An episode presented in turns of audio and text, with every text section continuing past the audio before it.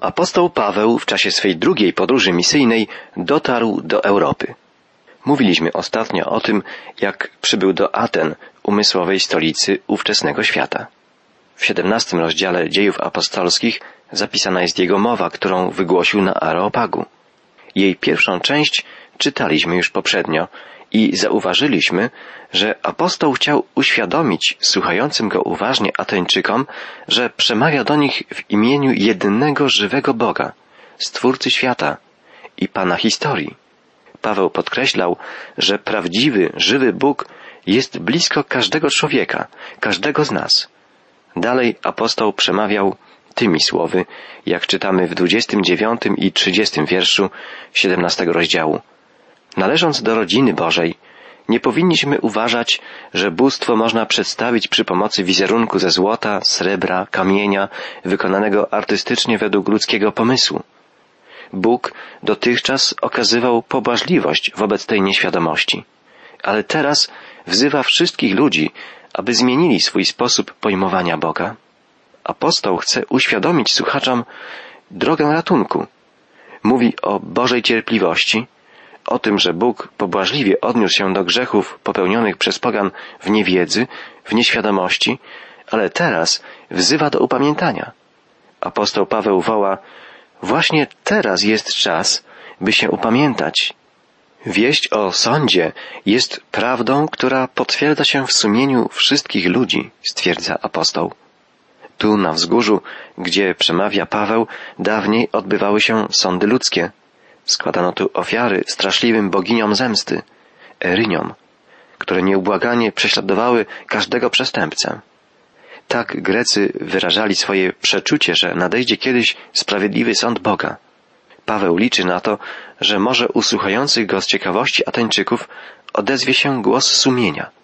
Mówi więc na koniec, Bóg dotychczas okazywał pobłażliwość wobec waszej nieświadomości, ale teraz wzywa wszystkich ludzi, aby zmienili swój sposób pojmowania Boga.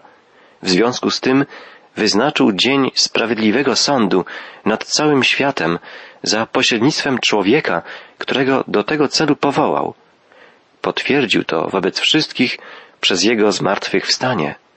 Paweł w zakończeniu mowy zwiastuje właściwy sens Ewangelii. Ukazuje słuchaczom, że ustanowiony przez Boga sędzia świata to nikt inny jak zmartwychwstały i żywy Zbawiciel, do którego mogą przyjść wszyscy, jeśli chcą otrzymać przebaczenie i zbawienie. Podczas rozmów z filozofami na ateńskim rynku Paweł też mówił o zmartwychwstaniu i o Jezusie. Co wynika z treści wcześniejszych wierszy. Czytaliśmy, jedni mówili, cóż to chce powiedzieć ten bajarz, drudzy zaś, Zdaje się, że jest zwiastunem obcych bogów. Zwiastował im bowiem Paweł dobrą nowinę o Jezusie i o zmartwychwstaniu. Apostoł mówi więc Ateńczykom wyraźnie, jest tylko jedna droga zbawienia, poprzez wiarę w zmartwychwstałego Pana, wzbudzonego przez Boga Chrystusa. Paweł, rozpoczynając przemówienie, bardzo serdecznie wyraził się o pobożności swoich słuchaczy. Później jednak nie oszczędził im niczego. Zamiast interesującej dyskusji otrzymali wezwanie do nawrócenia. Zamiast mądrych rozważań obraz twardej rzeczywistości sądu nad światem. Zamiast rozwiązań religijnych i moralnych wieść o zmartwychwstałym Zbawicielu, w którego trzeba uwierzyć. Jaka będzie reakcja słuchających Pawła Ateńczyków? Czytamy w końcowym fragmencie 17 rozdziału. Gdy obecni usłyszeli o zmartwychwstaniu, jedni zaczęli się wyśmiewać, a inni powiedzieli, posłuchamy Twoich wywodów innym razem. Wtedy Paweł opuścił zgromadzenie. Niektórzy jednak poszli razem z nim i zostali chrześcijanami. Wśród nich Dionizy, członek Areopagu, kobieta, której było na imię Damaris oraz inni. Większość Ateńczyków nic nie zrozumiała i otwarcie szydziła ze słów o zmartwychwstaniu. Inni jednak zastanawiali się nad tym. Mówili, o tym będziemy Cię słuchać innym razem. Mogła to być też tylko uprzejma wymówka. I chyba ten inny raz nigdy nie nastąpił. Apostoł Paweł, czytaliśmy, wyszedł, odszedł spośród nich. Nie doszło do żadnych dalszych rozmów, jakie miały miejsce na przykład w Dniu Zielonych Świąt w Jerozolimie, czy potem w Antiochii. Paweł nie próbował nawet nawiązać takich rozmów. Po prostu odszedł spośród nich. Znowu mamy przykład apostolskiej postawy, z którą zetknęliśmy się już wcześniej w opowiadaniu dziejów apostolskich. Wysłannicy Jezusa potrafią walczyć gorąco, gorliwie, są gotowi oddać życie, żeby ratować zgubionych ludzi, ale nie umieją za nikim biegać i zmuszać do przyjęcia Ewangelii za wszelką cenę. Znają wartość daru, który przynoszą. Kto nie chce go przyjąć, ten biegnie ku śmierci. Mowa o krzyżu jest głupstwem dla tych, którzy giną, napisze apostoł Paweł w liście do Koryntian. Ale dzieje się coś zdumiewającego, co nie pozwala mówić o niepowodzeniu Pawła w Atenach. Czytamy, niektórzy mężczyźni przyłączyli się do niego i uwierzyli. Wśród nich również Dionizy, członek Areopagu i kobieta o imieniu Damaris oraz inni. Członek Trybunału Sądowego, a wraz z nim znamienita kobieta i kilka innych osób zostało poruszonych zapowiedzią sądu ostatecznego. Jednak nie powstał w Atenach kościół i nie został napisany list do Ateńczyków. A jednak kiedy Paweł pozdrawia w pierwszym liście do Koryntian wszystkich tych chrześcijan w kraju greckim, którzy wzywają imienia Pana naszego Jezusa Chrystusa na każdym miejscu, myśli zapewne także o tych, którzy w Atenach trwali w wierze w Jezusa. Gdy byłem przed kilku laty w Atenach, uczestniczyłem w nabożeństwie chrześcijan posiadających żywą wiarę, radujących się ze zbawienia w Jezusie Chrystusie. Było wśród nich wielu ludzi młodych, a także wiele dzieci. Pomyślałem wtedy, że Boże błogosławieństwo towarzyszy tym współczesnym Ateńczykom być może i dlatego, że kiedyś kilkoro spośród ich dalekich przodków wysłuchało z uwagą mowy apostoła Pawła i otwarło swoje serca dla zmartwychwstałego Zbawiciela, Pana historii, żywego Boga, Jezusa. Potem Paweł opuścił Ateny i przyszedł do Koryntu. Czytamy dalej w następnym osiemnastym rozdziale. Tam zetknął się z pewnym Żydem z Pontu, Akwilą, który niedawno przybył tu z Italii razem z żoną Pryscylą. W tym czasie bowiem cesarz Klaudiusz nakazał wszystkim Żydom opuścić Rzym. Paweł zaprzyjaźnił się z nimi, a ponieważ łączył ich ten sam zawód, wyrób namiotów, zamieszkał u nich i zaczął z nimi pracować. Pryscylla i Akwila zostali wiernymi przyjaciółmi i współpracownikami apostoła. Mogą być dla nas przykładem małżeństwa, które wspólnie służy Bogu. Oddali Panu do dyspozycji swój czas, swoje siły, środki, którymi dysponowali, swój dom. Dzięki nim Paweł mógł zatrzymać się w Koryncie dłużej i głosić dobrą nowinę w tym tak niszczonym przez grzech mieście. W dalszych wierszach osiemnastego rozdziału czytamy, że Tymoteusz i Sylas dotarli do Koryntu i dołączyli do Pawła. Apostoł mógł odtąd całkowicie poświęcić się głoszeniu Ewangelii. Paweł oczywiście rozpoczął swoją służbę od synagogi. Czytamy, w każdy zaś sabat przemawiał w synagodze, aby pozyskać zarówno Żydów, jak i Greków. Potem przybyli z Macedonii Sylas i Tymoteusz i odtąd Paweł poświęcił się wyłącznie głoszeniu słowa, oświadczając Żydom z całą stanowczością, że ich Mesjaszem jest Jezus. W odpowiedzi na wzmożoną działalność Pawła i jego towarzyszy, Sylasa i Tymoteusza, wzmógł się stawiany im przez Żydów opór. I znowu, jak czytamy, padały bluźnierstwa. Jest to zresztą zjawisko nieuniknione. Kto nie odda całego serca Jezusowi jako prawdziwemu Mesjaszowi i Zbawicielowi, ten musi go odrzucić jako fałszywego Mesjasza i przeklętego bluźniercę. Ta prawda dotyczy i nas dzisiaj.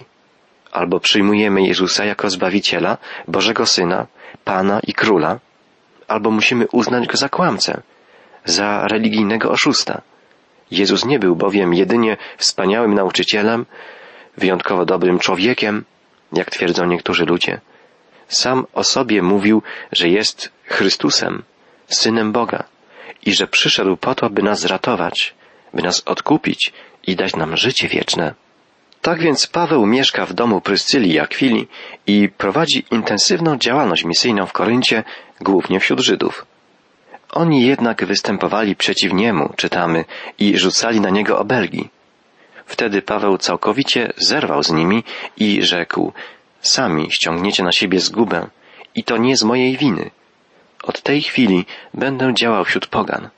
Potem odłączył się od synagogi i przeniósł się do sąsiedniego domu, którego właścicielem był pewien bogobojny Grek Tytus Justus. Także Kryspus, przełożony synagogi, z całą rodziną uwierzył w Pana, ponadto wielu mieszkańców Koryntu, słuchaczy Pawła, uwierzyło i przyjęło chrzest. Nawrócenie się przełożonego synagogi i przyjęcie przez niego chrztu z pewnością wywarło i na Żydach, i na Grekach wielkie wrażenie. Wielu z tych, którzy słuchali Pawła przez cały czas jego nauczania, teraz podjęło decyzję przyjścia do Jezusa. W Koryncie narodził się Kościół Jezusa Chrystusa. Wielu mieszkańców Koryntu uwierzyło i przyjmowało chrzest. Czyż nie był to dla Pawła znak, że tak jak w innych przypadkach ma odejść z Koryntu i udać się tam, gdzie dobra nowina jeszcze nie dotarła? Przeczytajmy dalsze wiersze. W nocy Pan ukazał się Pawłowi i powiedział, nie bój się, mów i nie milcz. Ja przecież jestem z Tobą i nikt nie śmie zrobić Ci krzywdy, bo w tym mieście mam wielu oddanych ludzi. Paweł pozostał tam półtora roku i nauczał wśród nich słowa Bożego. Paweł nie odszedł więc z Koryntu. Pozostał tam dłużej i nauczał. Było to bardzo potrzebne. Po wydzieleniu się Kościoła chrześcijańskiego, odłączeniu się od synagogi, Żydzi nie odważyli się już na atak. Paweł przebywał tam rok i sześć miesięcy i nauczał Słowa Bożego, bez przeszkód, czytamy. Nareszcie mógł sam położyć solidne fundamenty pod budowę wspólnoty chrześcijańskiej. I ten Kościół, po okresie, z którego pochodzą oba pisane do niego listy, które znamy, pierwszy i drugi list do Koryntian, potem Kościół ten żył bez poważniejszych kłopotów i uniknął prześladowań. Dlatego chyba nie mógł zrozumieć Pawła, którego życie było nieustannym cierpieniem. Być może dlatego Kościół w Koryncie przeżywał w późniejszym czasie tak wiele problemów. Nie doświadczył cierpienia, nie był prześladowany i dlatego nie wzrastał ku dojrzałości. Powinno nas to skłonić do głębokiego namysłu.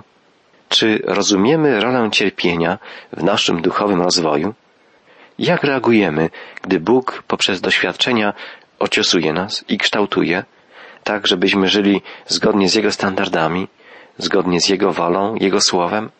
A jak wykorzystujemy czas spokoju, czas, gdy wiedzie się nam dobrze? Czy nie zasypiamy wtedy? Nie gnuśniejemy? Jezus obiecał Pawłowi, że będzie go chronić i polecił mu, żeby pracował dłużej w Koryncie, mieście niemoralności, nierządu kultowego, bałwochwalstwa i cudzołóstwa. Ugruntowanie nowonawróconych wierze było tu bardzo potrzebne. Jezus osłania więc apostoła przed wszelkimi atakami. Czytamy dalej od wiersza dwunastego. Gdy prokonsulem prowincji rzymskiej Achai został Galion, Żydzi wspólnie wystąpili przeciwko Pawłowi, postawili go przed sądem i oskarżyli. Ten człowiek namawia ludzi, aby oddawali cześć Bogu nie tak, jak nakazuje nasze prawo. Paweł już miał zabrać głos, ale Galion oświadczył Żydom, Gdyby sprawa dotyczyła przestępstwa lub jakiegoś wykroczenia, na pewno bym się nią zajął. Ponieważ jednak spór dotyczy słów i pojęć z dziedziny waszego prawa, załatwcie to między sobą. Ja nie chcę o tym wyrokować. Kazał im wyjść z sądu. Obecni tam ludzie rzucili się na przełożonego synagogi Sostenesa i pobili go w obecności sędziego. Lecz Galion w ogóle nie zwracał na to uwagi. Paweł Pozostał jeszcze jakiś czas wśród braci w Koryncie. Potem pożegnał się z nimi i razem z Pryscylą i Akwilą odpłynął do Syrii. W Kenchreach, na znak złożonego ślubowania, kazał sobie Paweł zgolić głowę. Po nieudanej próbie oskarżenia Pawła przed prokonsulem rzymskim, apostoł pozostał jeszcze w Koryncie jakiś czas, a potem, pożegnawszy się z braćmi, odpłynął do Syrii. Czytamy. Akwila i Pryscyla opuścili miasto wraz z nim. Możemy dostrzec, jak ruchliwie, nie wiążąc się z ziemskimi dobrami, żyli wtedy chrześcijanie. Chociaż, jak wydaje się, Akwila i Pryscyla byli ludźmi zamożnymi. Posiadali spory zakład rzemieślniczy, więc nie tak łatwo przyszło im rzucić wszystko i zaczynać od nowa w innym mieście. Za ich decyzją musiały kryć się określone plany związane z misją, a także współpraca z Pawłem, ale przede wszystkim polecenie, wezwanie samego Pana, dla którego chętnie poświęcili pewność ziemskiej egzystencji. Przed wyjazdem, jak czytaliśmy, Paweł dał ostrzyc głowę, bo uczynił ślub. Możliwe, że Paweł w którymś momencie podczas podróży do Koryntu, może w chwili szczególnych trudności, niebezpieczeństw, jakie go tam spotkały, albo po nocnym widzeniu, gdy ukazał mu się Pan, złożył ślub. Był to ślub, prawdopodobnie, że pozwoli włosom rosnąć tak długo, aż będzie przebywał w Koryncie i zakończy pracę. Wtedy gest obcięcia włosów oznaczałby, że owocnie wykonał całą tę służbę. Czy wolny od prawa Paweł byłby jednak zdolny do złożenia takiego rodzaju ślubu? Być może jednak właśnie dlatego, że był wolny, mógł dobrowolnie i bez myśli o zasłudze przyjąć pewne przepisy prawa i składanie ślubów jako punkty orientacyjne i wyznaczniki kolejnych etapów swojej drogi. Jeszcze nieraz przekonamy się, jak niekonwencjonalnie i niezwykle zaskakująco dla nas postępował apostoł Paweł. Jego postępowanie zadziwiało z pewnością także współczesnych mu ludzi, czy to byli Żydzi, czy Grecy. Apostoł chciał uświadomić wszystkim, na czym polega wolność w Chrystusie. Niczym nie był związany, niczego się nie obawiał. Wszystko było dla niego drugorzędne w porównaniu z wielkością Bożej łaski okazanej mu w Jezusie. Paweł wyruszył w długą podróż. Jest to następny etap jego drugiej podróży misyjnej. Czytamy, gdy przybyli do Efezu, zostawił ich w mieście, a sam poszedł do synagogi i tam wdał się w dyskusję z Żydami. Prosili go, aby zatrzymał się u nich dłużej, ale on nie przyjął ich zaproszenia. Na pożegnanie powiedział do nich, jeśli Bóg pozwoli, wrócę do was. Z Efezu odpłynął do Cezarei odwiedził kościół jerozolimski, przekazał pozdrowienia i poszedł dalej do Antiochii. Po jakimś czasie znów udał się w drogę. Gdy szedł przez Galację i Frygię, odwiedzał tamtejszych chrześcijan i podnosił ich na duchu. Znowu natykamy się na coś niezwykłego. Po raz pierwszy Żydzi naprawdę gotowi są słuchać Pawła w Efezie, a on, mimo wyraźnej ich prośby, aby pozostał dłużej, nie zgodził się. Pożegnał się i powiedział, za wolą Bożą znowu wrócę do was. I odpłynął z Efezu. Apostoł musiał żywić głębokie przekonanie, że jego zadanie nie polega na podejmowaniu teraz nowej, długofalowej pracy. W pierwszej kolejności powinien nawiązać znowu kontakty z pierwotnym kościołem w Jerozolimie i ze wspólnotami w Antiochii. Ileż to wydarzyło się od czasu, gdy przebywał w Jerozolimie na spotkaniu z apostołami i odkąd opuścił Antiochię, żeby udać się w drugą podróż misyjną. Filipi, Tesalonika, Berea, Korynt, cały ten kawał Europy dołączył do Kościoła Jezusa. Apostołowi ogromnie zależało na tym, żeby nie powstał tu jakiś osobny kościół Pawłowy, ale żeby wszystkie wspólnoty tworzyły jedno ciało Chrystusowe, jeden lud pański, uznany przez Jerozolimę i Antiochię. Paweł złożył więc krótką wizytę w Jerozolimie, gdzie z pewnością opowiedział apostołom o tym, co wydarzyło się w Europie, pozdrowił całą wspólnotę, a potem odszedł do Antiochii. I możemy sobie wyobrazić, z jaką radością dzielił się tym, czego dokonał Pan w dalekich, wielkich miastach pogańskich. Apostoł pozostał jej przez jakiś czas w swoim macierzystym kościele w Antiochii, nabierał tam sił przed kolejną wyprawą misyjną ogrzewał się w serdecznej wspólnocie braci i sióstr, odpowiadając z pewnością na mnóstwo pytań i wsłuchując się w słowa innych, opowiadających, co działo się tu w Antiochii podczas jego nieobecności. Paweł jednak nieustannie miał w pamięci zadanie, jakie zlecił mu Jezus. Myślał dniem i nocą o nowo powstałych wspólnotach chrześcijan. Bożą łaską było to, że Paweł mógł po raz drugi odwiedzać założone przez siebie kościoły, choć były one rozrzucone na tak szerokim terytorium. Pan Jezus dał swemu wiernemu słudze niespożyte siły i pragnienie sprawowania troskliwej opieki nad tymi, których przyprowadzał do Jezusa.